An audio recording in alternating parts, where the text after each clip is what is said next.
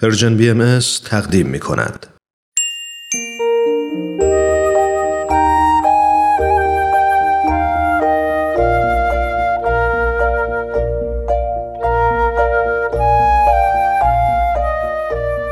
کودکان منادیان صلح.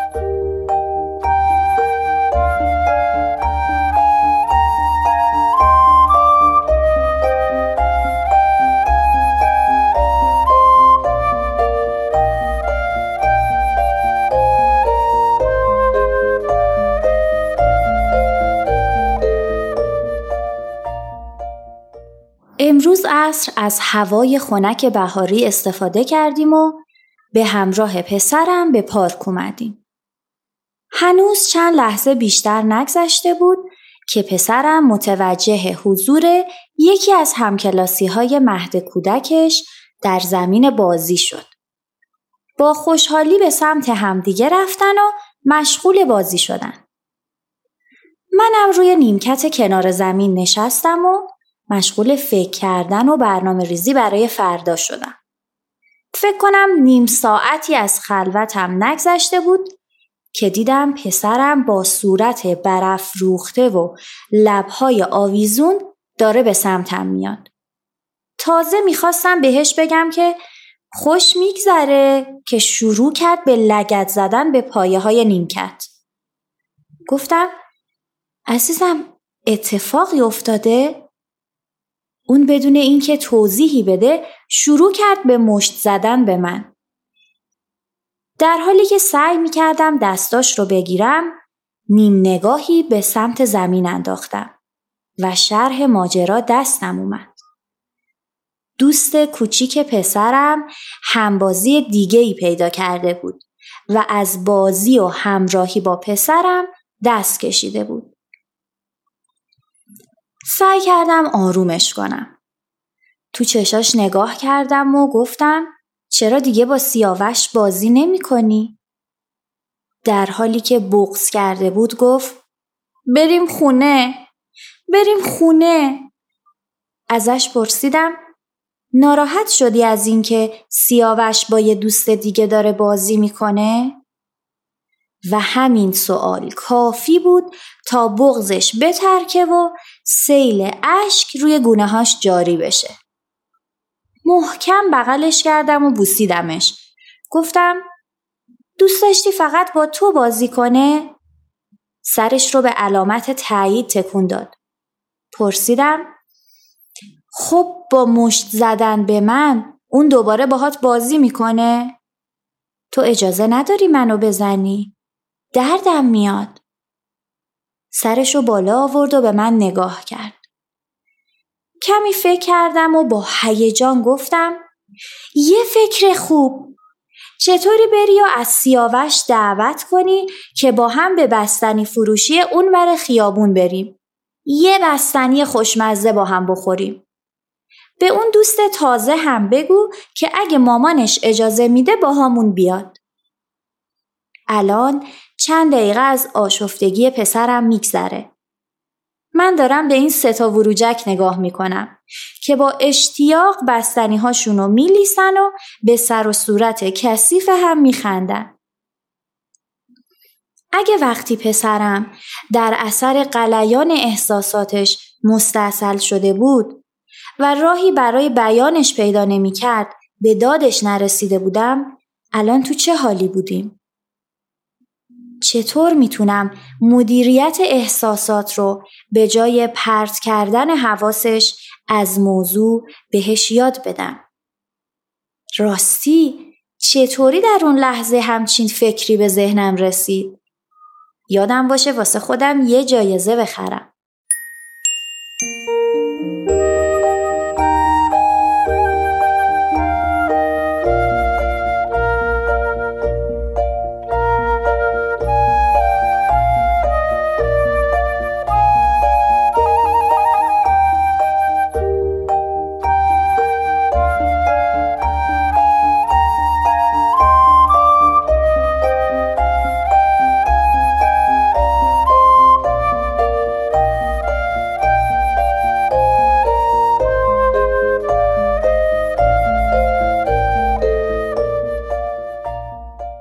عواطف بخشی طبیعی از زندگی ما هستند که باید نحوه بیان و کنترل اونها رو بیاموزیم.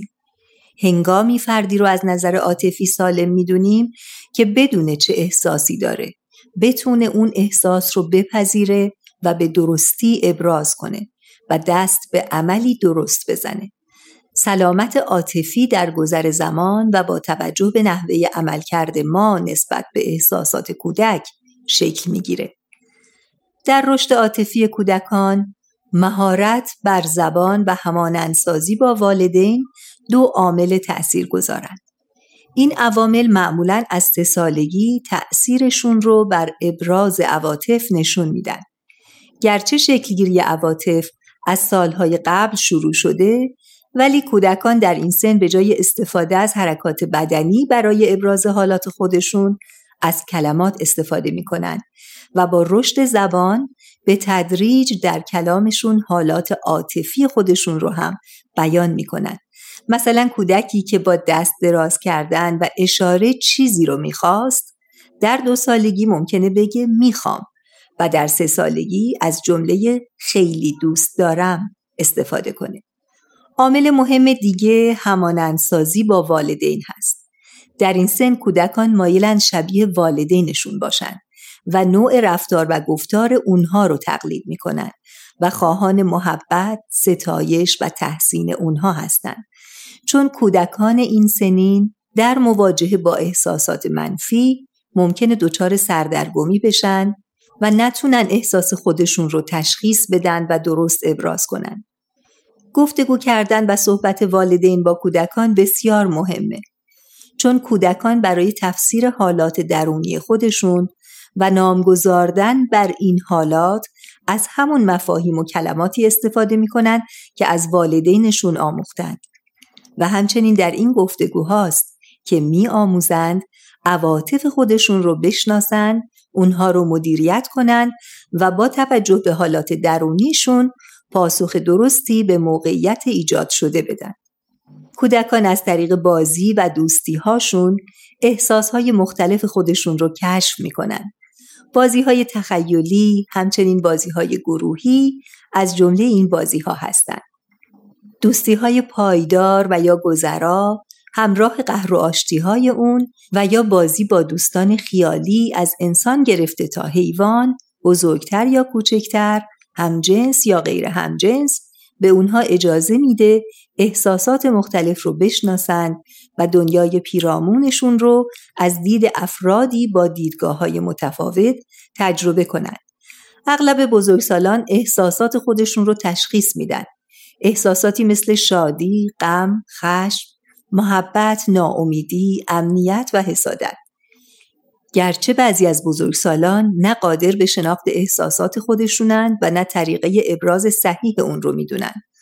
اون چه باعث سردرگمی و ابهام کودکان در مورد احساساتشون میشه، نادیده گرفتن و تأیید نکردن احساسات کودکان هست. اگر عواطف کودکان رو تأیید کنیم و برای برخورد صحیح با اون راه حل‌هایی بدیم، کمک بزرگی به اونها کردیم. مثلا وقتی کودکمون شکایت میکنه که دوستش با دیگری دوست شده و با اون بازی نکرده، باید با دقت و حوصله به توضیحاتش گوش بدیم و با جمله‌ای احساس اون رو تأیید کنیم. مثلا بگیم از دست دوستت عصبانی هستی که با تو بازی نکرده؟ شناخت احساسات به تنهایی کافی نیست و اینکه اون بدونه چه حسی داره لزوماً به معنی برخورد درست با اون احساس نخواهد بود. باید با ارائه راه حل‌های متفاوت به اونها راه‌های دیگر مدیریت عواطف رو بیاموزیم. مثلا تو هم میتونستی با کس دیگه‌ای بازی کنی، یا اگه هنوز عصبانی هستی میتونیم با هم بریم دوچرخه سواری. باید کودکمون رو در موقعیت‌هایی که میتونن احساس خودشون رو بدون از دست دادن کنترلشون به درستی بیان کنن، تشویق و تأیید کنیم تا به مرور نحوه بیان عواطف و کنترل اون رو بیاموزن. مثلا با وجود اینکه خیلی عصبانی بودی ولی یادت موند که حرف بزنی و دعوا و جنجال راه نندازی. آفرین، خیلی خوشحال شدم. یک بازی خوب برای شناخت احساسات به بچه‌ها جعبه احساساته. روی چند برگ کاغذ نام احساسات مختلف رو می‌نویسیم و اونها رو داخل جعبه می‌ریزیم. از کودک می‌خوایم یک کاغذ رو بیرون بکشه، اون احساس رو با صورتش نشون بده و یا نقاشی کنه. بازی که می‌تونه با آموزش و شادی همراه باشه و لحظات خوشی رو با کودکتون رقم بزنه. حضرت عبدالبها در بیانی رجحان تربیت و آداب رو بر علم بیان می‌فرمایند. تربیت و آداب اعظم از تحصیل علوم است. طفل طیب طاهر و خوش‌طینت و خوش اخلاق ولو جاهل باشد بهتر از طفل بی‌ادب کثیف بد اخلاق ولو در جمیع فنون ماهر گردد. زیرا طفل خوش رفتار نافع است ولو جاهل و طفل بد اخلاق فاسد و مضر است ولو عالم. ولی اگر علم و ادب هر دو بیاموزد نورن علی نور گردد. تربیت کودکانی خوش اخلاق و مشحون از عواطف مثبت دنیا رو به مکانی زیباتر و پر از محبت و صلح تبدیل خواهد کرد که در اون کودکان نیز منادیان صلح و آرامش‌اند.